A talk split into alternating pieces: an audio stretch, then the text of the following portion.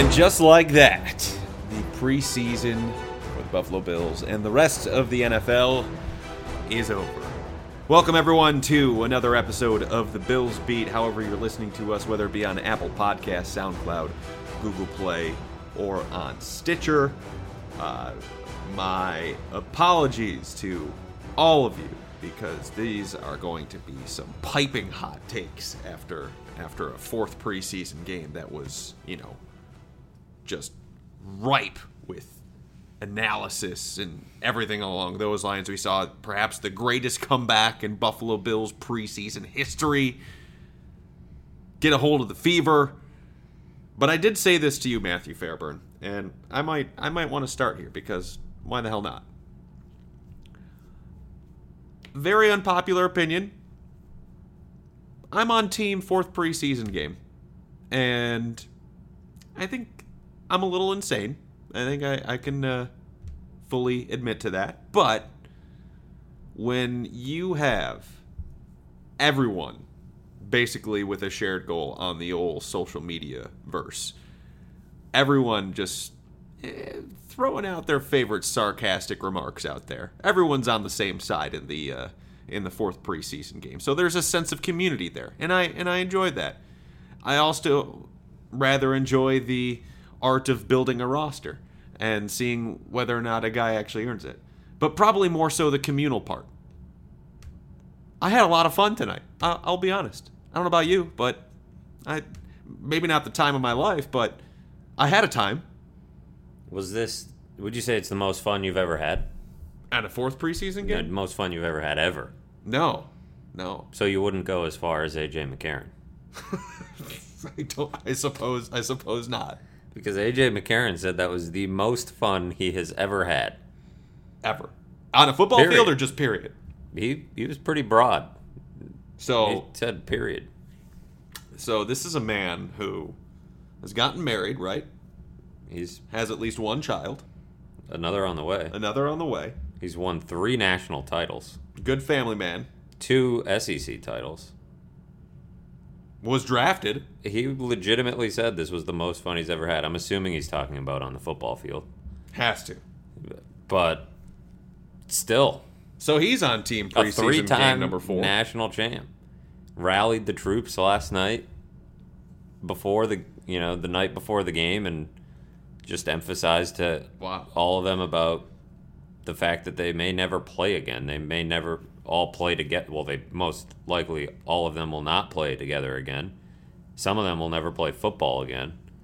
And they had a I mean it was the first time you know, it's it's a funny remark, right? Right. That it was the most fun he's ever had and he called it legend, you know, came into the huddle before the final drive and told everybody they were going to go down and win and that it was going to be legendary. So I'm never gonna forget. People night, will- So he might be right. people will laugh at that, but it was the first time the entire preseason that AJ McCarron did look like he was having fun. I know. And even in the first half, it looked like he was pretty ticked off the entire time. It, his his body language was awful for 30 minutes. and it's the first time I thought maybe you can keep him around. Maybe his attitude and everything else will be okay. Maybe it won't. Maybe he'll want to leave, which would be understandable given Sure. the fact that if you just played the whole fourth preseason game, you're probably not. Well, you definitely didn't win the job, even though Sean McDermott said he's absolutely in the mix. Absolutely. I know, I Sean him- McDermott, who, by the way, I mean, of course, we'll we'll get to get to it, but I mean, no lineup notes. You know, no pregame inactives, no flip card changes. You know, the However- standard lineup stuff. None of it. However, I did like playing detective for the three hours leading up to the game because they had that massive pre-game workout for the guys who matter. And there were 36 guys in total, and they they weren't wearing helmets, they weren't wearing jerseys or anything. So it really put you to the test to see whether or not you knew what these guys looked like. And eh, all starters were accounted for except for Zay Jones. Zay Jones was the only starter not among that th- group of And 36 Corey there. Coleman, I guess, if you count him in that group. But No, he, he, basically, he had to earn it. basically, it was yeah everybody who mattered, mm-hmm. and they made Corey Coleman and Zay Jones play. But yeah, it was. But the whole secrecy of keeping everything under wraps, everybody I think knew AJ McCarron was going to play most of that football game, and I don't know, just Yeah. it's just getting old. Yeah. But eventually, It's about to be over. We're, that's we're- what we think. But we're he may take this thing right up to the wire. That's well, we're within a week and a half of it being over, and then perhaps we're held hostage every week to see when Josh Allen will be brought in. But um, AJ McCarron, he was ticked off in the first half, and uh, I think I think he had right to be. He was essentially Mufasa to the Bears' wildebeests. I mean, that's how well the offensive line was blocking for him, and he wasn't a happy camper early on. And you know, I get it. I totally get that. But is he actually the absolutely part of the the quarterback discussion after what he did in that game? No, I don't. I don't think he is. I mean, if anything, I think they probably helped themselves as a team because now AJ McCarron has shown he can deal with the on-field adversity and play with I don't want to say scrubs, but not great teammates around him. And was able to do what he did. I think some team will probably try and convince themselves that, hey, you know what? Our backup situation kind of stinks. It sucks, man. Denver Broncos. You're going to go with Swag Kelly? You're going to go with uh, AJ McCarron? How about the uh, Los Angeles Chargers? You're going to go with Geno Smith or Cardale Jones? You can go with AJ McCarron. I mean, there's.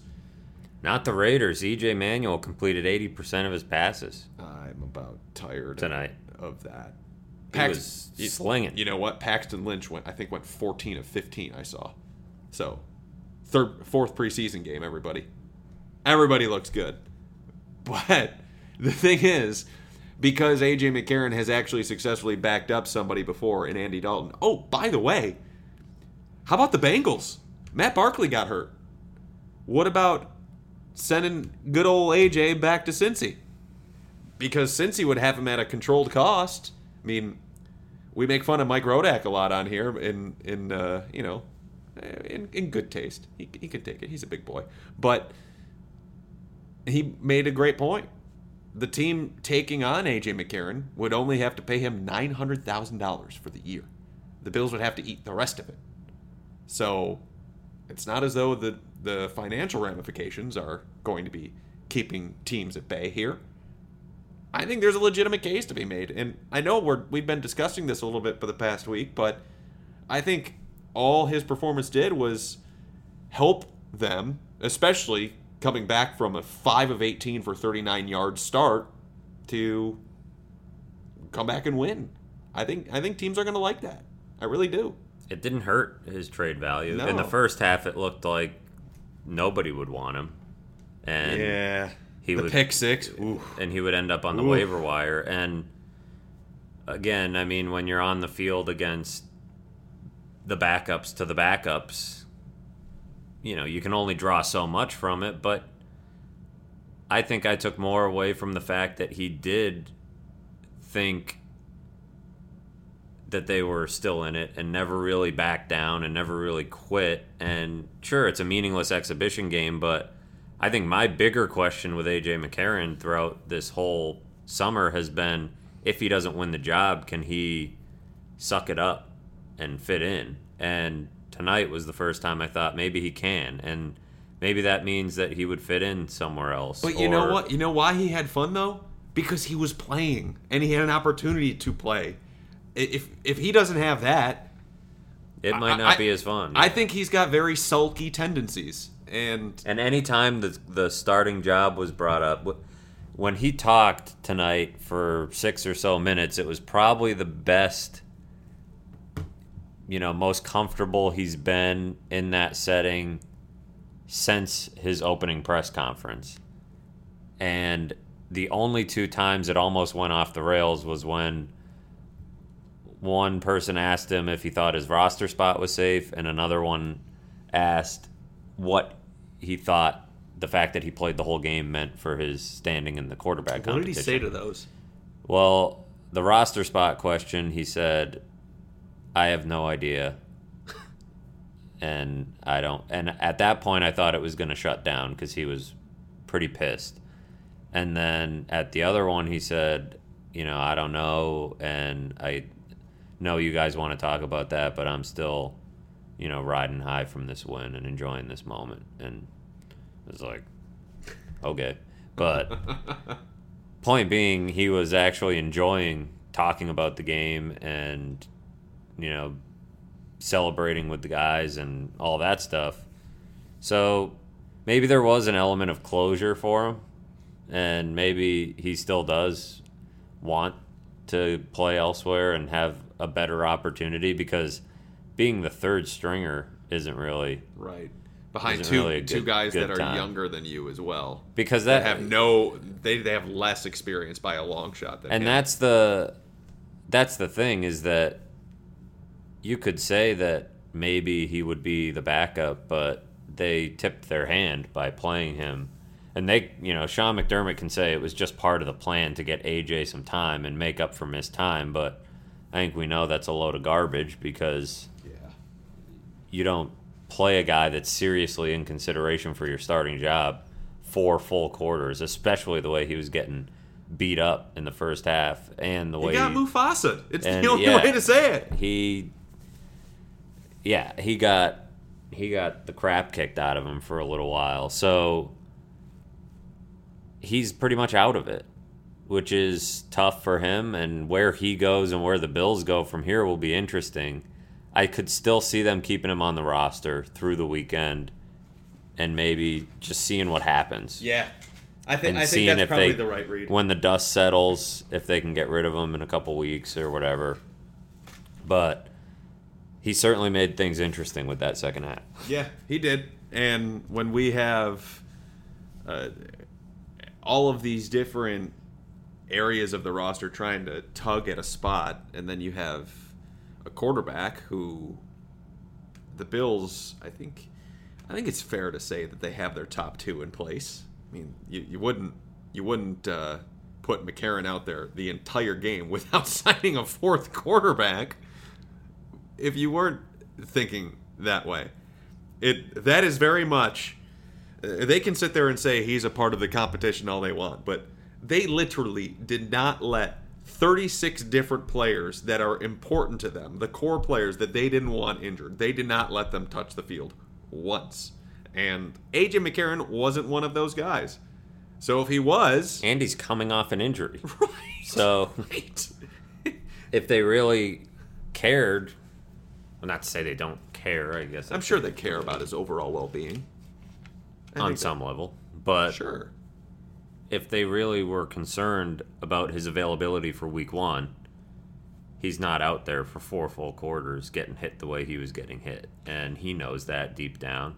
Credit to him for putting that aside and playing well and staying in it for four quarters, but I just don't think it's I think it's too little too late and I don't think it's gonna make a difference. And comeback aside, the first half was pretty ugly. So Yeah. uh, you know, his overall performance was still left a little something to be desired, even though he came on really strong at the end. Yeah, that pick six was bad. It was really bad.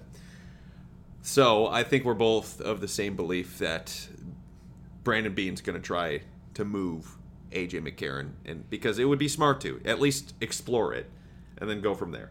So from there, we have to move to the other two quarterbacks and where this whole thing kind of plays out.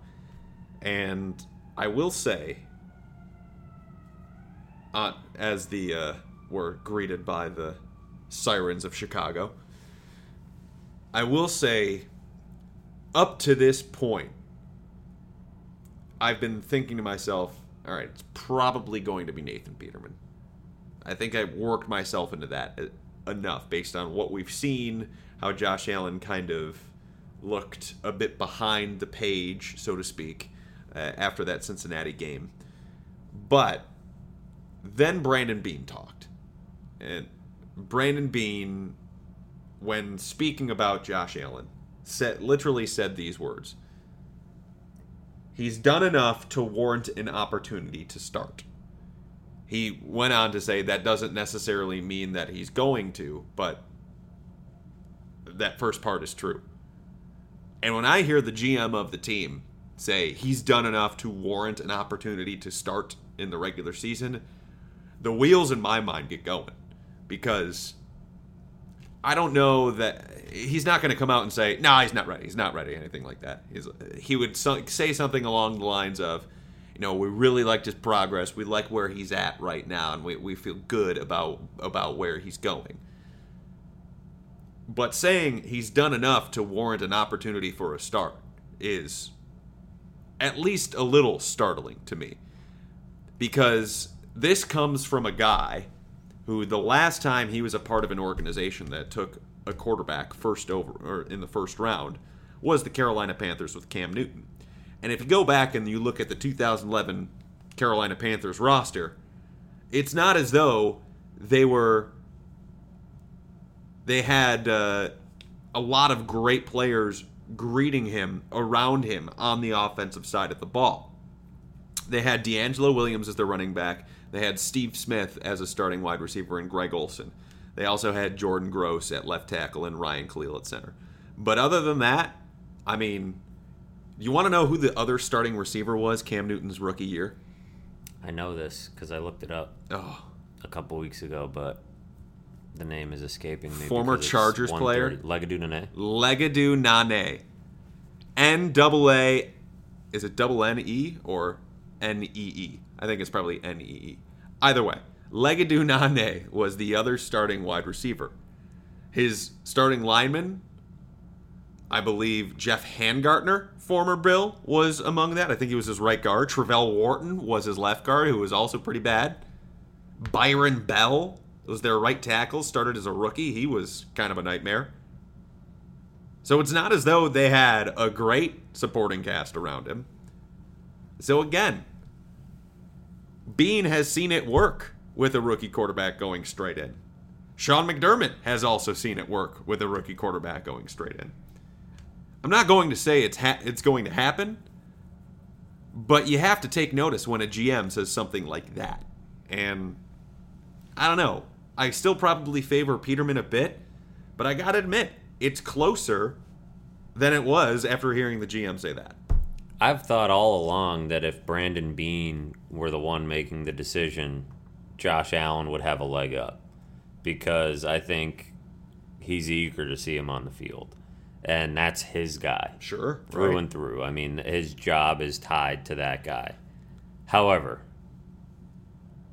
Brandon Beane would have to pry Nathan Peterman from Sean McDermott's cold dead hands if he wants to keep him on the bench. I mean, for what it's worth, Beane really likes Peterman too. He does, but find you someone who loves you the way Sean McDermott loves Nathan Peterman is all I'm saying because that is a, a bond that cannot be broken. And I feel like Peterman, the way he, if Peterman had stunk in the preseason, be a different conversation. Right. But the fact that he played well, I think I still lean that way. But Beane saying that opens a door that previously wasn't open because before this whole thing started, the refrain from them was he could start 16, he could start zero, and we're not going to tie ourselves to either one opening the door and saying that he earned an opportunity to start at some point means it's happening in 2018, yeah. which I think we knew the way, you know, watching Josh Allen play, he's not so unprepared that he doesn't belong on the field. Yeah, he's not Paxton lynching this thing. No, but week 1 is still a different conversation and I you know, it's it's hard to say who will start when they're you know keeping it locked down. I'd be fairly surprised if it were Josh Allen, but I wouldn't be floored by any means because I do think in the end it was pretty close. And obviously, Josh Allen ended on a low note against the Bengals, but that didn't tell the whole story of camp. And we also haven't seen practice the last couple of weeks, so we're missing pieces of the puzzle here. And I think that's the way they want it. But I'll be. It's. I think the longer it goes on, where they keep it a secret, the more you think, are they, are they going to pull a fast one and put the rookie in? Right. They might. They could. Because why else? I wouldn't rule. rule I mean. Sean McDermott likes to keep secrets for the sake of keeping secrets sometimes. You know, for instance, tonight. But it, you can't really blame him. I mean, the competitive advantage of keeping the lineup a secret probably helped them make that comeback. Yeah, sure did. Um, No debate here. but n- maybe he would still see some competitive advantage in keeping the quarterback choice a secret. To me, that would almost benefit Josh Allen more because you're protecting him from the week of attention and scrutiny, I guess, that comes with it. But I don't know. To me, it's like name a starter, Right. You know, but There's also whatever. there's also this in the for wor- what it's worth department. When the Bills were warming up today, and actually all the players were going through their warm ups just because routine, everything like that. McDermott's big about that sort of thing, and you know for good reason. But when they were, when the quarterbacks were worth working with the centers, AJ McCarron was with Adam Redmond, who is the third string center. Nathan Peterman was with Ryan Groy, who it seems as though has taken a hold of that starting center job. And then Josh Allen was with Russell Bodine. So perhaps that was a glimpse into what they did on the bucket hat day. or perhaps they just are pushing uh, the decision down the road until they actually have to make one. So again, that's in the for what it's worth category. You can put however much stock you want into it, but it it's a it's, a, it's either going to be Peterman or Allen. That's for sure. And I'll tell you what. Sometimes my head tells me Peterman, my gut tells me Allen, and t- sometimes it's switched. That's how up in the air this is. I, I don't know. Something about that quote from Beane just sticks with me. He's done enough to warrant an opportunity to start. That you, you don't hear that. And I don't like to look too far into things, but Beane isn't also afraid to say what he wants to. For instance, perfect example last year in the build up to the fourth preseason game, right after Dareus had uh, had shown up late to Baltimore, he said, uh, Beans said, uh, "Yeah, anybody who's not going to buy in, we'll find a way to get them off our roster, no matter what the financial ramifications are." And lo and behold, Dareus is gone. Dareus gets traded later on that year. So when Beane wants to get a talking point across, he's not afraid of it. It's not as though I asked him, is Josh Allen ready to start either. He said he's done enough to warrant an opportunity to start. But again, he did say, doesn't mean he's earned it, doesn't mean we'll do it, but he's done enough. I don't know. When the GM of the team is saying that, I just can't shake that. I just can't. I refuse to, actually. Is it? I mean, wording could sometimes be tricky. Maybe he was saying he's warranted the opportunity to be in the conversation. Maybe he slipped up and went farther than he wanted to go. Yeah, little, perhaps. um, you know, Freudian slip of sorts. But But Freudian nonetheless. the other, the thing that I keep coming back to is will it ultimately be Brandon Beane's decision? Right. And as the power structure is at the moment, it won't because Brandon controls the 53 and Sean controls the 46 and yada yada yada. But he will have Sean McDermott will have to name inactive players next week. Oh, shoot. Poor guy is going to have to tell us who's inactive. Well, I guarantee you, active. I can predict two of them every single week. and yeah, Ray so Ray McCloud and Siran Neal. Batter up. assuming they make the roster, Yeah, they probably will. both. And that's a, an interesting part of this weekend and going forward is we're now at a point where the roster is full of their guys, mm-hmm. pretty much, mm-hmm. give or take a guy or two. Adolphus. It's e- it's easy to sit there and say, you know, puff your chest about character and fitting in and culture and whatnot, and cut, you know, these guys that aren't your quote unquote guys.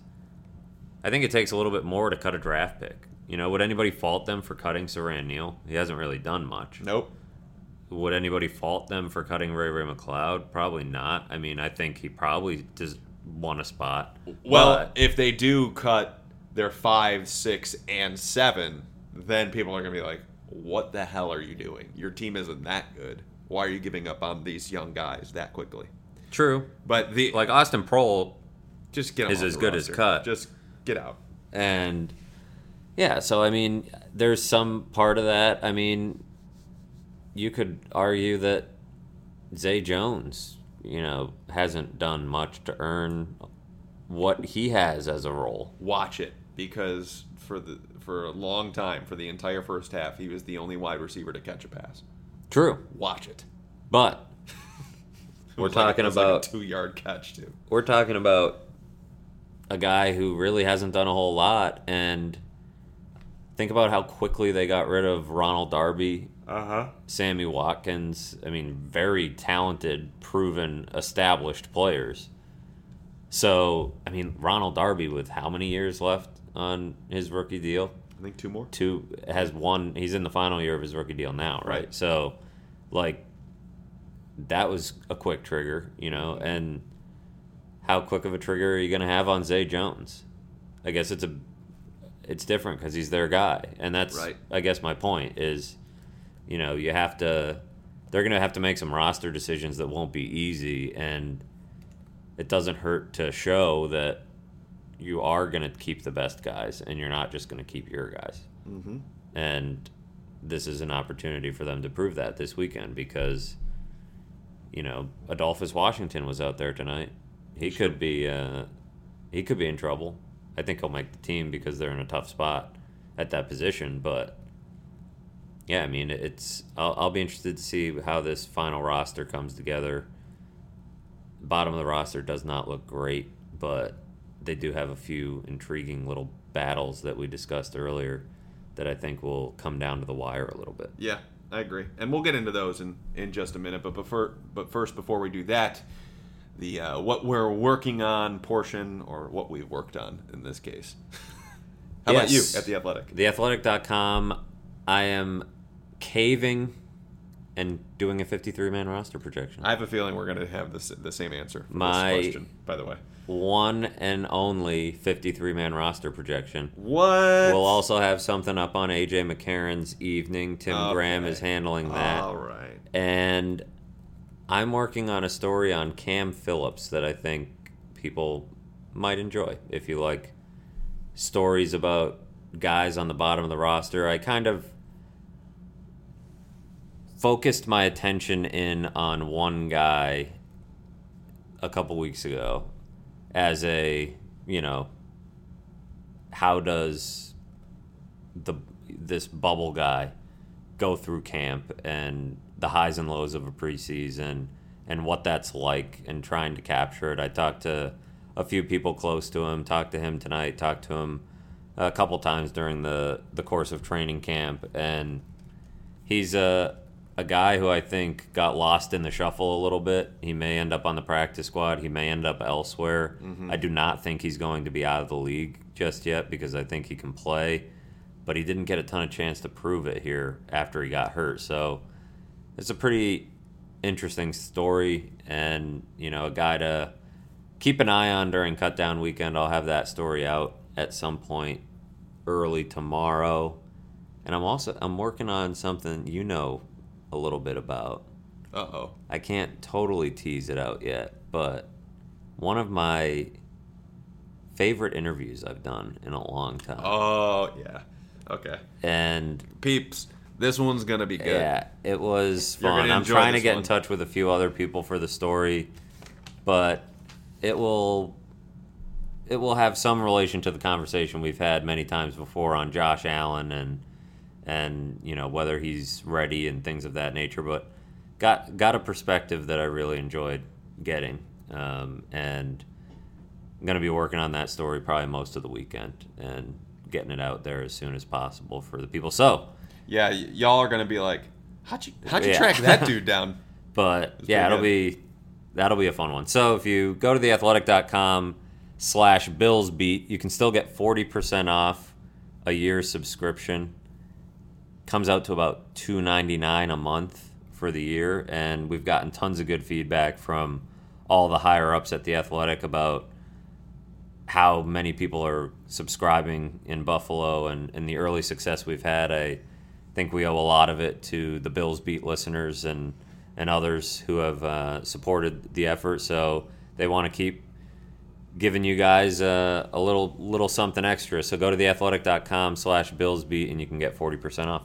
All right, and at WKBW.com, much like Mr. Fairburn will be posting his, my final 53 man roster projection has been posted. The biggest question I had was about AJ McCarron, which we've talked about quite a bit on this podcast. Uh, so you can find that right now over at WKBW.com. And you can also find over there my full one on one interview with Brandon Beane, to which he discussed a plethora of things with me, including the quarterback situation, uh, that quote that we've been talking about um, from him about Josh Allen, about doing enough to warrant an opportunity to start. Um, also, was waxing poetic about Nathan Peterman, had some interesting words about Corey Coleman, said uh, one uh, defensive lineman might just be ready for week one. How about that? I'm not going to tell you who. You're going to have to go click on it. It's one of two guys. You can probably guess it. Someone not named Williams on the defensive line. So, how about that? And um, and then he also had some thoughts on the offensive line and Tremaine Edmunds and and Edmunds' trajectory. So you can find all that and. Uh, you can find the interview in full, and on the same web web page, you'll see my uh, five takeaways from that conversation. So that's over at wkbw.com. All right, some of these individual positional battles, and we won't take too much time into this because we've kind of bogged down with it throughout the duration. I think the two positions that ended up being the most compelling this evening, and you can correct me if I'm wrong, but just by the way the roster's kind of setting up tight end and cornerback. Tight end, we saw Charles Clay and Jason Croom rested. So Croom, welcome to the 53 officially. He's he's in. Um, so Khari Lee, Nick O'Leary, and Logan Thomas conceivably would be fighting three guys fighting for either one or two spots. At cornerback, uh, the Bills rested four different players Tre'Davious White, Vontae Davis, Philip Gaines, Taron Johnson. All of those, welcome to the 53. The other guys, Breon Borders, Lafayette Pitts, and Levi Wallace, all fighting for maybe one spot. Not convinced it's one spot, but but probably one spot. We'll start with tight end. What did you see, and what kind of uh, what's the way you're leaning with with that group? Right now, I have it as Charles Clay, Jason Croom, Nick O'Leary, and Khari Lee. I think it was close between Khari Lee and Logan Thomas. Logan Thomas was on the field longer tonight, mm-hmm. and Bad that sign. generally is not a good sign. I I just think Khari Lee brings more to the table as a blocker. He's a more complete player. I think that's more important to Brian Daboll. Logan Thomas has come along as a tight end. I just don't think he's come far enough to warrant you know, being on the roster at the moment. He's he's a fine player. He had a decent preseason and maybe even better than a lot of people expected. If you know, a few years ago when they signed him and converted him to tight end, but I just think Khari Lee is the more complete player. I do think they will keep four though because knowing Brian Daboll and this offense, I think that's an important thing to him. I agree that they'll keep four.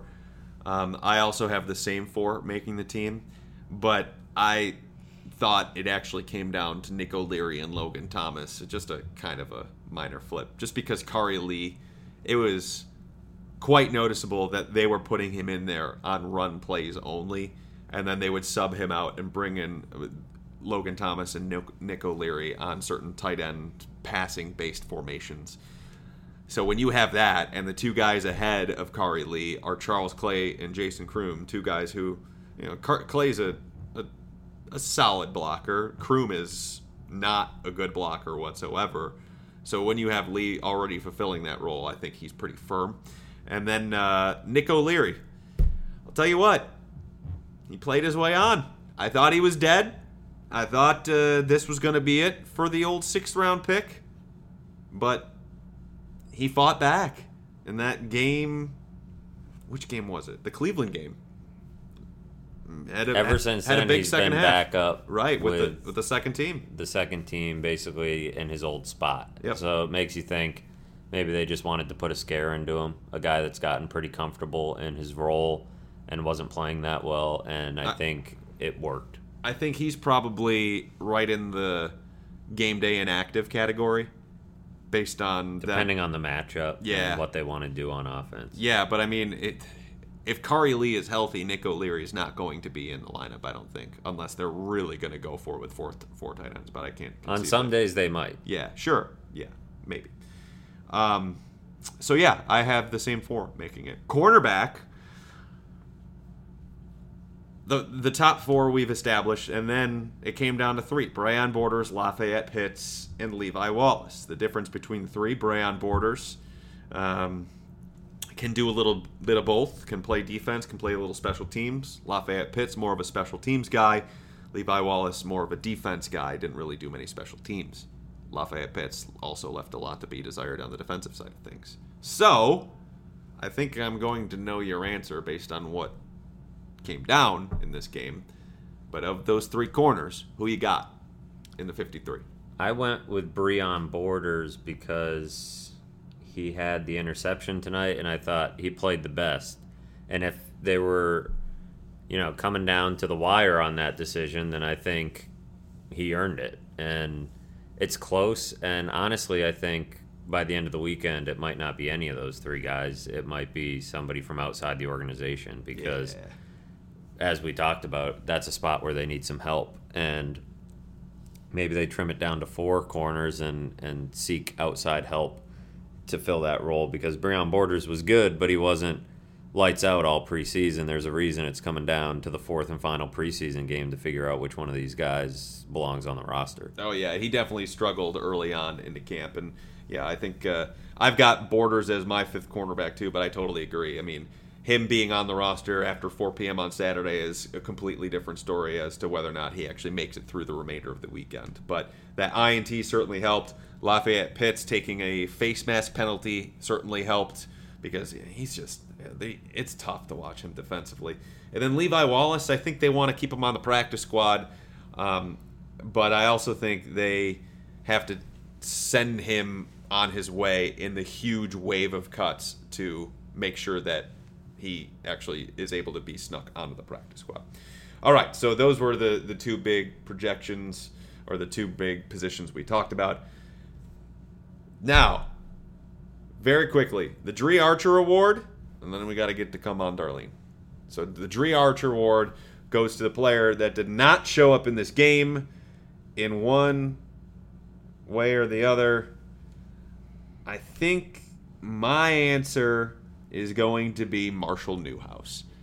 He was not great in this game. I've got him making the roster still, just because I know how much the Bills like veteran guys and experience over anything else. But he had two penalties tonight. Was constantly letting guys in. I just I didn't like his day at all. I thought he was a no-show one one way or the other. How about you? I mean, conceivably, you could give this to any number of the guys who players because play. there were like 30 something guys who didn't play. I know. I think the Dri Archer, it could be somewhat fitting. Well, I could give it to, to two guys here. I'll start with Jon Ryan. Kind of through no fault of his own, hasn't gotten a ton of opportunities to punt the ball. Got three punts total in his Two preseason. tonight, One wasn't great. One was decent. Mm-hmm. It's not really a fault of his own, but they sign him conceivably as competition, and then don't give him a whole lot of chances to compete. At a position where you need to be punting the ball to compete. So that's one, and save for one or two moments, Tyler Bray. Whoa. He was pretty quiet. He had some good throws. He had a couple good throws where we, both turned to each other and, you know, I had to wave a towel at you to make sure you wouldn't. he had some moments, but I was- consciousness. And maybe it, it belongs in the hands of the offensive game planner for not letting Tyler Bray let it rip. Yeah, maybe that's you, the Matt real Nagy. the real Dri Archer award goes to him. But but yeah, I wanted to see a little bit more. Man, you total. I don't want to. I don't want to overstep my boundaries here, but you could have totally saved him for "Come On, Darlene." I could have, but I know what I what I'm doing for Come Well, On, then Darlene. lead us right there. Let's go into "Come On, Darlene." Little little post game edition. we talked about it a little bit already, but come on, Darlene, to to Sean McDermott for not posting any inactives or anything, trying to keep it a secret in the fourth goddamn preseason game. Those those that were going to bet the over on eight and a half uh, Sean McDermott "Come On, Darlene's" for the 2018 season, they are mashing the button to Vegas, saying, "Lesson, put me in for a, for a grand here." Sean Mc, yeah, I know. I, It's early yet, but man, it wouldn't have been that hard, nor would it have really mattered. and keep in mind these don't count towards the bracket. Don't even have to name AJ McCarron the starting quarterback, or even name every single guy who's not going to play. But you know, you had thirty something guys not playing, I know. and to not put one on there, I thought was just silly. It's not a huge deal, but come on, darling, Right. My "Come On, Darlene" has nothing to do with the game. that's good. My "Come On, Darlene" Those are the best. Come on, darlings. goes to Matt Bové. Here's why. Matt Bové, when we walk into the hotel, because we're we're going to be hitting the road. We drove to Chicago. He said, "You know what? I'm going to go up to the front desk and have them give me a wake-up call." And I go, "You were born in like 1992. Like you, when are you in wake-up call society? Come on, Darlene." I gotta, I gotta defend, I gotta defend Bové here. I think the wake up call is a savvy move. Well, hey, okay. This coming from the guy who in London asked for a wake up call and they never And called. I didn't get it, but So what's the use? nearly disastrous results on the London wake up call. you were basically Perhaps a story for another day, or perhaps a story for this day. Who's really to say? But the wake up call can serve as an insurance policy. I still, I would never rely on the wake up call alone. I and hope if he's not. Bové doing that, then he's a sociopath.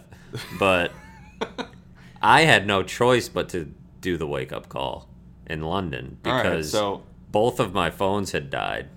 Uh, And I had no charger because I had left it somewhere. you didn't have the converter. And so, no, I, I had left it in Jonah Javad's hotel room because I was working in there earlier. London was a strange trip because we're spread out all over the city. And so I had somehow, you know, I had got done working and then we went out and then I get back and I have no charger. Both my phones die. And I'm thinking, how am I going to wake up? Right. You know, and I may or may not have had a couple adult beverages that evening, so I wasn't, you know, counting on my ability to just wake up out of bed. And so I thought, get a wake up call. And I went down and I said, What was it a day of Which- practice or something? yeah, I think we had to go to practice, which you had to get to the media bus, which was across town. That took you out to the countryside. And I was staying in some shanty hotel that was Harry Potter's closet. it was the tiniest hotel room I've ever stayed in. There It was, was like a, a communal breakfast table for the whole. It was more of a hostel than a hotel. The bed, uh, the walls around the bed were basically right touching the bed. All, all four of them. It was incredible to, to see. And I somehow woke up I was meeting Rodak. Rodak, we were gonna get in because he was staying near me, Well, that was your first mistake. and he we were gonna get an Uber over to the shuttle to go to practice, and somehow I woke. But again, my phones are dead, so it's not like I can like Rodak can call me before he leaves, and he's assuming that I've, you know, just overslept or something, and he's about to hop in the Uber. I woke up about like six minutes, six to ten minutes before we were scheduled to leave.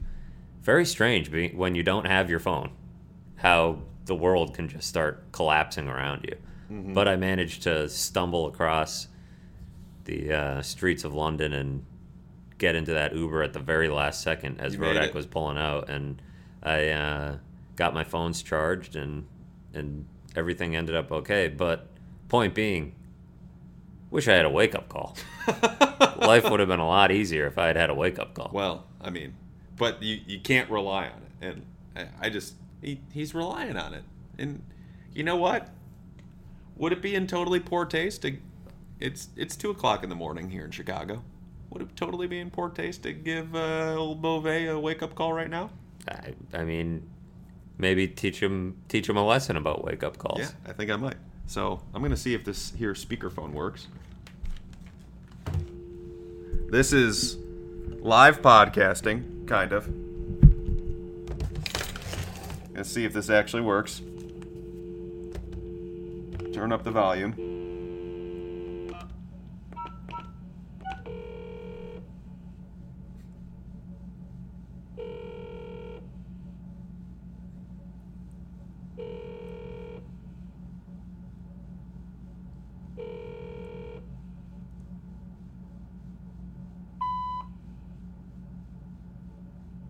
So much for a wake up call, huh? Doesn't even, uh. I hope that was his room. Oh, it was. I know. I know it was. If it wasn't, I I apologize. Hopefully, he's a bit more responsive to his next wake up call We're gonna tell because him because he's driving. We're gonna tell him this tomorrow. he's gonna be. like, He missed his opportunity to Wait, make his Bills beat debut. He'll be kicking himself at some point. Oh, I wanted so badly for that to work. Groggy Bové. Oh well. All right. Well, my other come on, Darlene, goes to the Bills for not signing Mike Rodak to be your fourth quarterback and, and be your punching bag. So missed opportunity there, Bills. Totally. It would have been, it would have made the fourth preseason game probably the most entertaining Oh yeah. in Bills history if Rodak were out there as the quarterback. I know a lot of fans would have enjoyed it. Alas, maybe Uh, next year. I was still holding out hope with like 57 seconds to go that, hey, you know what? Maybe, just maybe, they're going to put a whole Rodak in there for the one minute drill. But nope. Alas, earwax. All right. So preseason is over, folks. And uh, we've got about an eight hour road trip ahead of us um, on Friday. So hopefully this finds you on Friday morning on your morning commute or however, whenever it is you are driving to work or on the treadmill or really anywhere that, that you listen to us. So hopefully this gets you your fix before cut down game day comes on Saturday at 4 p.m. So for Matthew Fairburn of The Athletic, for Matt Bové, who did not pick up his phone for his wake up call at, at uh, 2 in the morning, which, you know, Kind I- of a come on, Darlene. come on, Darlene, to Matt Bové for I asking only went to bed like 20 minutes ago. Should we try it again? Mm, you know, it wouldn't hurt. Okay, let's do it. I was just doing the wrap up. Who cares? Let's just let's go for it, huh?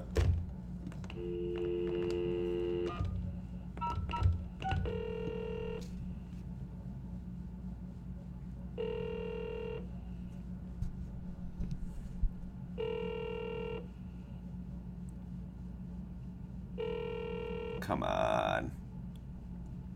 Hello, you've reached the Courtyard, Chicago Downtown North. Oh, not a sponsor of the show. But they could be, They if could they're be. interested. If they would like to. Uh, oh, it's okay. It's all over.